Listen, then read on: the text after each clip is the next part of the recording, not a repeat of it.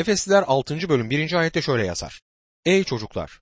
Rab yolunda anne babanızın sözünü dinleyin. Çünkü doğrusu budur.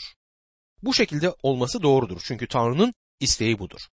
Aslına bakacak olursak çocukların anne babalarının sözünü dinlemesi hem doğrudur hem de adaletlidir. Tanrı'nın seçtiği bir yoldur.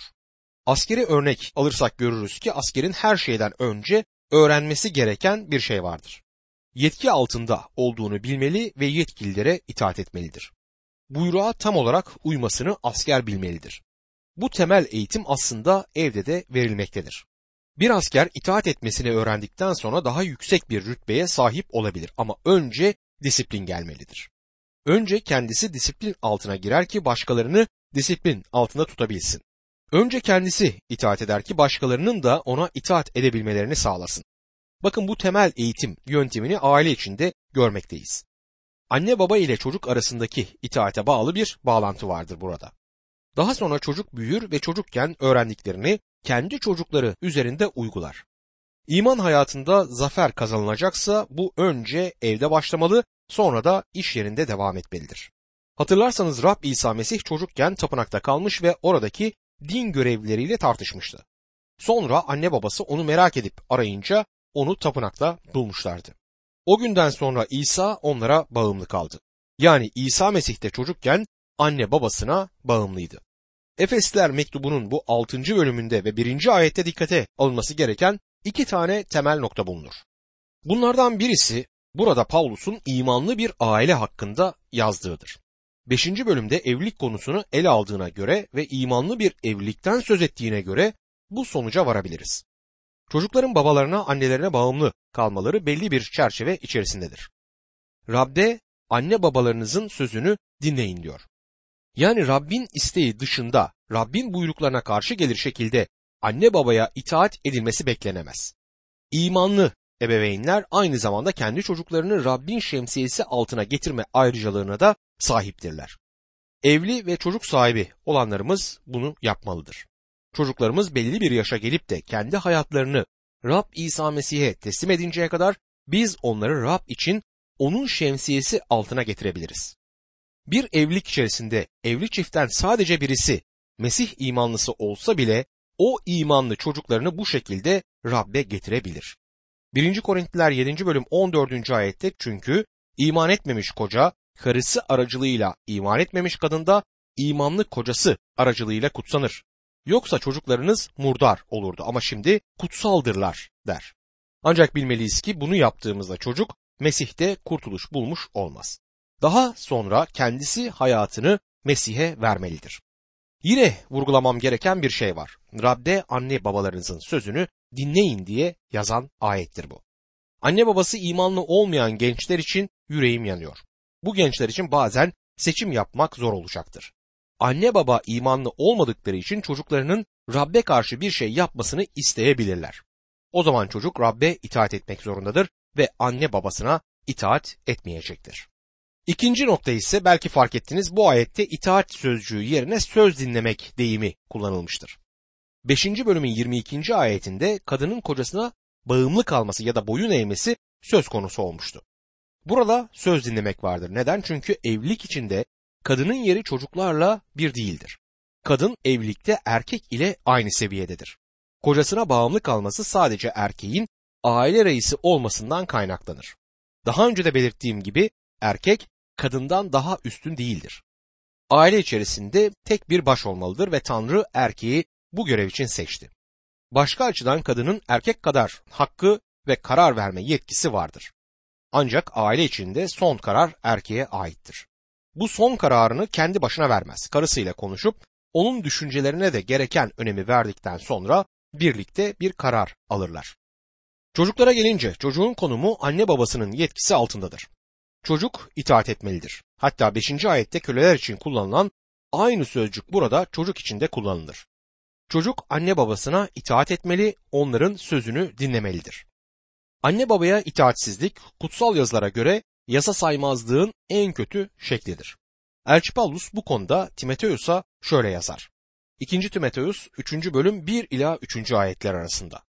Şunu bil ki son günlerde çetin anlar olacaktır. İnsanlar kendilerini seven, para düşkünü, övüngen, kibirli, küfürbaz, anne baba sözü dinlemez, nankör, kutsallıktan ve sevgiden yoksun, uzlaşmaz, iftiracı, özünü denetleyemeyen, azgın, iyilik düşmanı olacaklar.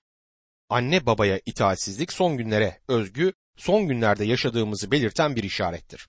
Belki Türkiye'mizde bu boyutlarda yaşanmaz ama Avrupa ve Amerika gibi yerlerde çocuklar anne babalarının yetkisi altına girmeyi reddetmektedirler. Hatta bazı çocuklar anne babayı bile öldürüyor. İçinde yaşamakta olduğumuz çağın niteliğini gösteren bir şeydir bu. Tabii ki gerçekçi olmalıyız. Her çocuğun hayatında isyankar bir dönem yaşanacaktır. Bu doğal bir gelişmedir. Erkek çocuk belli bir yaşa gelince baba evinden ayrılıp kendi yuvasını kurmak isteyecektir. İsyankar tavırların çoğu bu gelişimin bilinçaltından kendisini göstermektedir. Erkek olduğu için hayatı boyunca bir hanım evladı gibi kalmak istemez. Annesini babasını sever ama bilir ki kendi yuvasını kurmak zorundadır. Tanrı da onun kendi ayakları üzerine durmasını ister. Kendi ailesini geçindirmek zorunda kalacaktır. Artık yetki altında kalmaktansa kendisi yetki sahibi olacaktır. Bir defasında bir aileyi ziyaret ettim. Küçük bir çocukları vardı ve bu küçük çocuk her şeyi öylesine kontrol altına almıştı ki babayla bir türlü konuşamadım. Çocuk hep babasının dikkatini çekmek için elinden ne geldiyse onu yaptı. Baba sonra bana dönüp bu çocuğun bana itaat etmesini bir türlü sağlayamadım dedi. Bence bunu yapabilirdi, yapmalıydı da. O yaştayken Tanrı istemine göre baba çocuğunu disipline etmelidir. Efesler 6. bölüm 2 ve 3. ayetlerde iyilik bulmak, yeryüzünde uzun ömürlü olmak için annene babana saygı göstereceksin. Vaat içeren ilk buyruk budur diyor. Her birimiz bir aileye aitiz. Ailemiz Tanrı'nın bizim için seçmiş olduğu kişilerdir.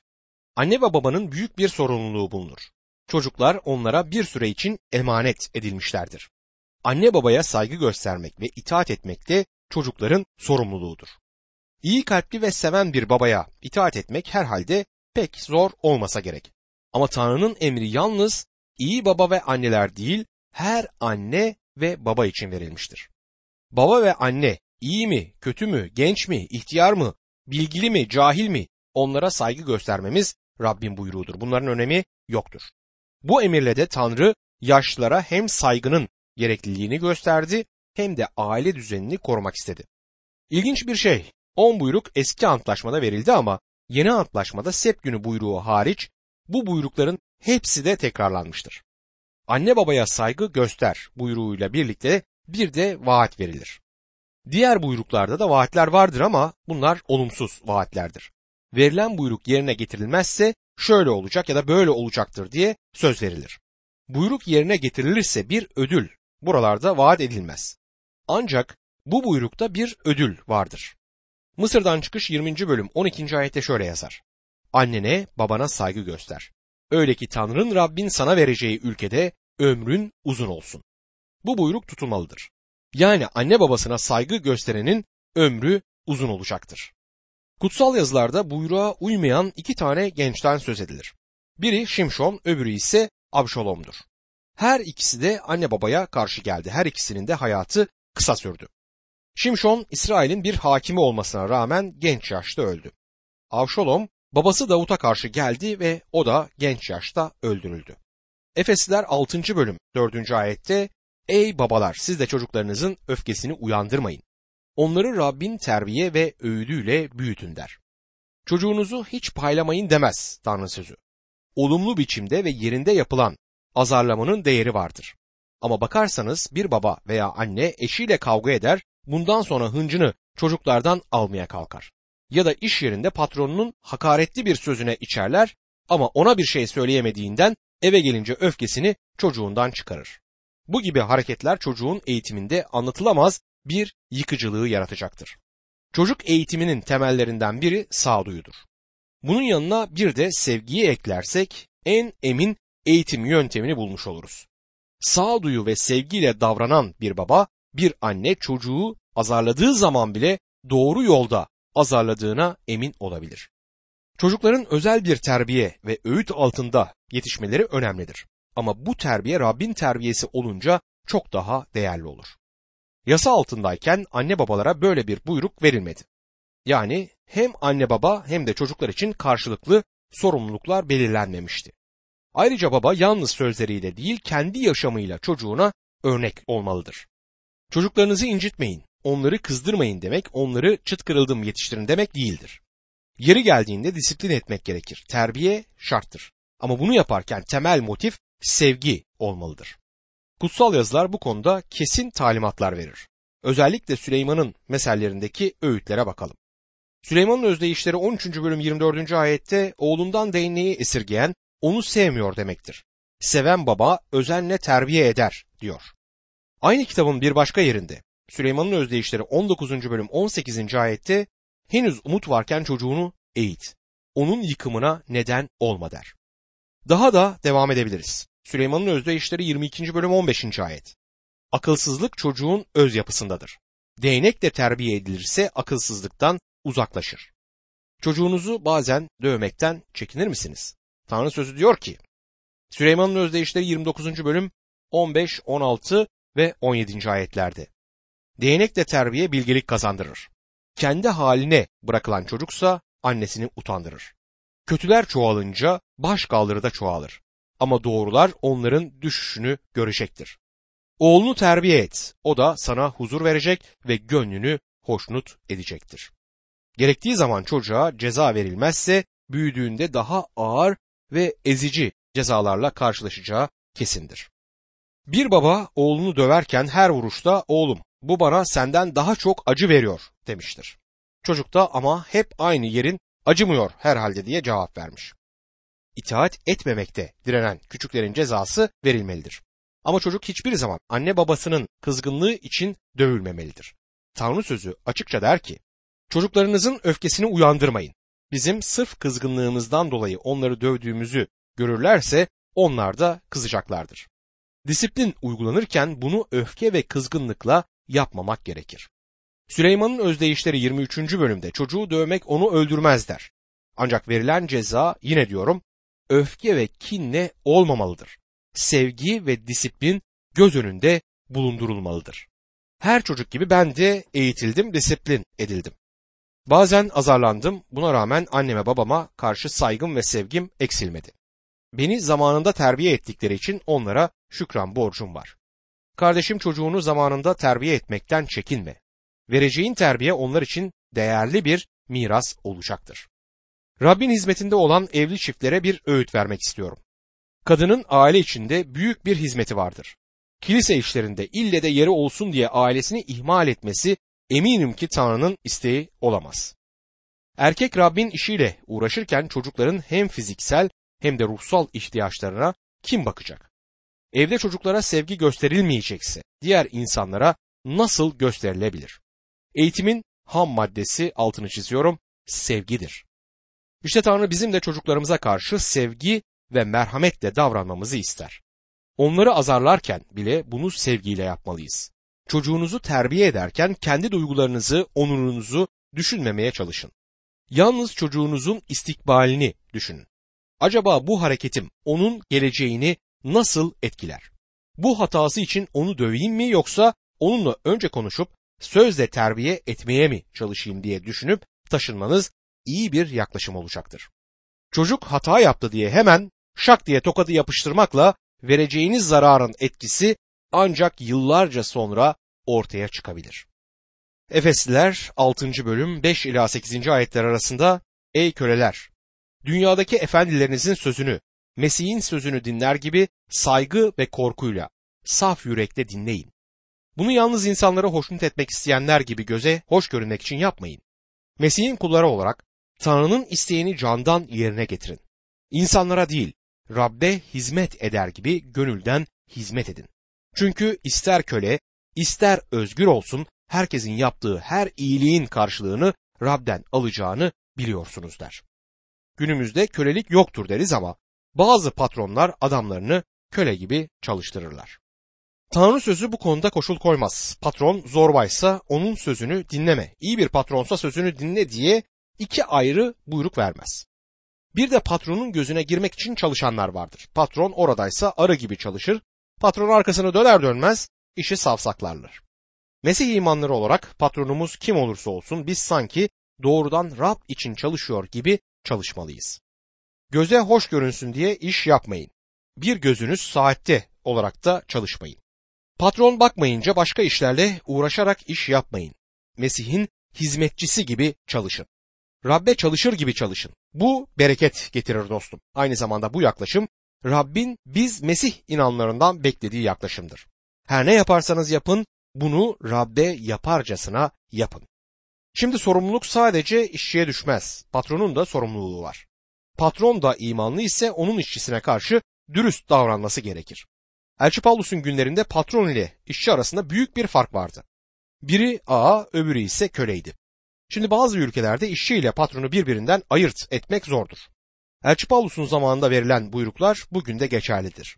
İmanlı patron ile imanlı işçi arasında işçilik sorunları çıkamaz. Çünkü her ikisi de Rabbe hizmet etmektedirler. Sadece pazar günleri tapınmak için bir araya geldiğimizde birbirimize boyun eğmek yetmez. Ya da hafta arasında dua toplantısında gayret gösterip de kardeşlere karşı alçak gönüllü davranmak kolay olabilir. Ancak Mesih'in bizden istediği her gün, her saat, her dakika bu boyun eğme ilkesine uymamızdır. Şunu yüreğimize iyice sokmalıyız ki biz artık kendimize ait değiliz. Mesih'in kanı pahasına satın alındık ve onun egemenliği için yaşamaktayız. Tahminlere göre Elçi Paulus'un zamanında Roma İmparatorluğu'nun kapsadığı ülkelerde 120 milyon kişiden yaklaşık 60 milyonu köleymiş. Paulus'un yazdığı bu mektup aslında köleyi aşağılamaktansa onu düşkün durumundan alıp kaldırır ve daha yüksek bir konuma taşır. Ona İsa Mesih'te sahip olduğu özgürlüğü göstermektedir. İncil'in özüne bakacak olursak görürüz ki içeriği köleliğe karşıdır. Hiçbir zaman köleliği onaylamaz. Elçi Paulus'un gününden yüzlerce yıl sonra Amerika'da zencilere uygulanan kölelik boyunduruğu ve yalnız Amerika'da değil, dünya çapındaki kölelik boyunduruğu yine İncil sayesinde kırıldı. Paulus'un günlerinde bile Romalıların 16. bölümünden anladığımız kadarıyla binlerce köle İsa Mesih'e iman etmişti. Romalılar mektubunun hitap ettiği kişilerden birçoğu Roma İmparatorluğu'nun sarayında köle olan insanlardan oluşuyordu. İncil, ey köleler, dünyadaki efendilerinizin sözünü Mesih'in sözünü dinler gibi saygı ve korkuyla, saf yürekle dinleyin der. Tanrı sözü burada itaatten söz dinlemeyi dile getirir. Burada kime hitap edilmektedir? Tanrı sözü kölelere diyor. Demek ki Tanrı sözü köleleri gerçekten kötü olan köleliğe karşı isyana teşvik etmedi. İncil'in kendisi daha sonra gelen kölelik devriminden daha güçlü bir devrim hareketini başlatmıştır. Burada saygı ve korkuyla derken kabuğuna büzülmüş nefes almaktan korkan, ezilip büzülen bir insanı göz önüne getirmeyelim. Kutsal kitapta korkunun çeşitli yönleri ve açıklanışı bulunur. Burada söze edilen korku dayak yemekten doğan korku değil, sevgi ve saygıdan kaynaklanan korkudur. Bu ayeti günümüze uyarlarsak işçi ve işveren durumunda işçi patronuna saygı göstermelidir. Saygı ile birlikte ona sevgi de göstermelidir. Bu patron için de geçerlidir. Mesih'in kulları olarak Tanrı'nın isteğini candan yerine getirin diyor. Candan yerine getirin derken iki yüzlülüğün tersini ifade etmektedir. Yani gösteriş için bir şey yapmayın. Hiç kimse sizi görmeyecek olsa bile Tanrı'ya hizmet edermiş gibi çalışın diyor. Patronun ayaklarını öpmek, ona yağ çekmek, yaltaklanmak gibi davranışlar Mesih imanlısından uzak olmalıdır. Unutmayın ki siz Mesih'in kullarısınız. Patronunuzun değil. Patrona gereken saygıyı gösterirken Mesih'in kulu olduğumuzu da unutmamalıyız. Mesih'in kulları ifadesi köleyi en aşağı konumdan alır ve onu yüksek bir konuma çıkartır. Daha önce köle her açıdan istismar edilen, çok küçük bir miktar para karşılığında sanki suyu sıkılarak çalıştırılan hatta kendisine hayvan muamelesi yapılan birisiydi. Bu mektuptaki sözler onu o düşük konumdan alır ve Mesih'in kulu yapar. Bundan daha üstün bir konum olamaz çünkü sözde özgür insanlar da Mesih'e iman ettikleri zaman aynı konuma yükseliyorlar. Hem özgür hem de köle Mesih'in kulu olur. Şunu da unutmayalım ki bir kişi Mesih'in kulu olduğu zaman Mesih onu özgür kılar. Oğul sizi özgür ederse gerçekten özgürsünüz der. Artık köle her şeyden fazla gökteki efendisini hoşnut etmek için yaşayacaktır. Elçi Paulus kendisi özgür olduğu halde Mesih'in kulu yani kölesi olarak yaşadı. Mesih'in kulu her şeyini Mesih'e teslim eder. Elçi Paulus böyle bir hayat yaşadı ve benim için yaşamak Mesih'tir diyebildi. İnsanlara değil, Rabbe hizmet eder gibi gayretle hizmet edin. İmanının hayatının her alanında bu yaklaşım ve eğilim kendini göstermelidir. Yapılan her hizmet gayretle yapılmalı ve Rabbe hizmet eder gibi yapılmalıdır. Tanrı çocuğu ne olursa olsun, ister köle, ister özgür, ister işçi, patron hiç fark etmez. Hayatının amacı Mesih'i hoşnut etmek olacaktır. Ben iş yerinde işimi Rab için yapıyorsam koşullar ne kadar olumsuz olursa olsun şikayet etmeyeceğim. Beni sonsuz ölümden kurtaran, ona canımı borçlu olduğum kişiye karşı ben nasıl şikayet edebilirim? Kölelikten söz ederken belki de diyeceksiniz ki günümüzde kölelik yok. Resmi bir kölelik yoktur ama başka türlü kölelikler var. Dünyayı pençesine almış hem bedeni hem de zihni tutsak kılan kölelikler bulunur. Bence bu gibi kölelikler Roma İmparatorluğu zamanındaki köleliklerden daha üstün ve daha sinsidir. İnsanlar günümüzde kendi istekleriyle çeşitli kölelik boyunduruğu altına girmekteler. Bu kölelik türleri bazen kendisini ideoloji olarak bazen de din niteliğinde gösterir. Uyuşturucuya, içkiye, sigaraya, açık saçık filmlere yani pornolara ve buna benzer her türlü şeylere kölelik yapılabilir. Üniversitelere gidelim. Orada yüzlerce binlerce gencin bir çeşit ideolojiye ya da ekonomik saplantıya köle olduğunu görürüz. İsa Mesih bizleri her türlü kölelikten özgür kılmak için çağırır. Saydığımız bu etkenlerin oluşturduğu zincirleri acaba kim ya da ne koparabilir? Mesih'in müjdesi bunu yapabilir. Yuhanna 8. bölüm 36. ayette bunun için oğul sizi özgür kılarsa gerçekten özgür olursunuz der. Gerçek özgürlüğü insana verebilen Mesih'tir. Günümüzde binlerce, milyonlarca insanın alkole ya da uyuşturucuya tutsaklığını düşünelim. Her tarafımızda kölelik var ve insanları bu kölelikten özgür kılan Mesih'tir. Tanrı'nın çocukları olarak biz Mesih'ten başka hiçbir kişiye ya da nesneye köle olmak zorunda değiliz. Tarsuslu Saul Mesih ile yüz yüze gelince hayatının en büyük değişimini yaşadı. Mesih'te kurtuluş bulunca ilk sorusu Rab'be dönüktü. Rab benden ne yapmamı istersin dedi elçilerin işlerinde. Bir kulun bir kölenin efendisine sorabileceği bir soruydu bu. Rab normal bir iş yerinde çalışan işçinin konumunu da yükseltti. Mesih imanlısı işçi artık Mesih için çalışır. Onun yövmiyesini ya da aylığını ödeyen patrondur ama asıl patronu İsa Mesih'tir. Mesih imanlısının iş yeri nerede olursa olsun patron Mesih'tir. Tezgahtar olabilir ya da müdür, maden ocaklarında çalışabilir ya da balıkçı olabilir. Her yerde onun için tek bir patron vardır o da İsa Mesih'tir. Ona sorulsa kime hizmet ediyorsun diye Mesih'e diye yanıt verebilmelidir. William Carey bir kunduracıydı. Rab onun yüreğine konuştu ve Hindistan'a gidip müjdeyi yaymasını söyledi. Ona birisi onun resmen bir ruhsal çoban olarak atanmadığını bildiği için onu aşağılamak amacıyla şunu sordu. Ne iş yapıyorsun? O da benim mesleğim Rab İsa Mesih'e hizmet etmektir. Bunu yapabilmek için kunduracılık yapıyorum diye cevap vermiş. Carey hiçbir zaman bir kunduracı olarak anımsanmaz. Rabbin hizmetçisi olarak bilinir. Keşke insanlar bugün de bu adam gibi işçiler olabilselerdi.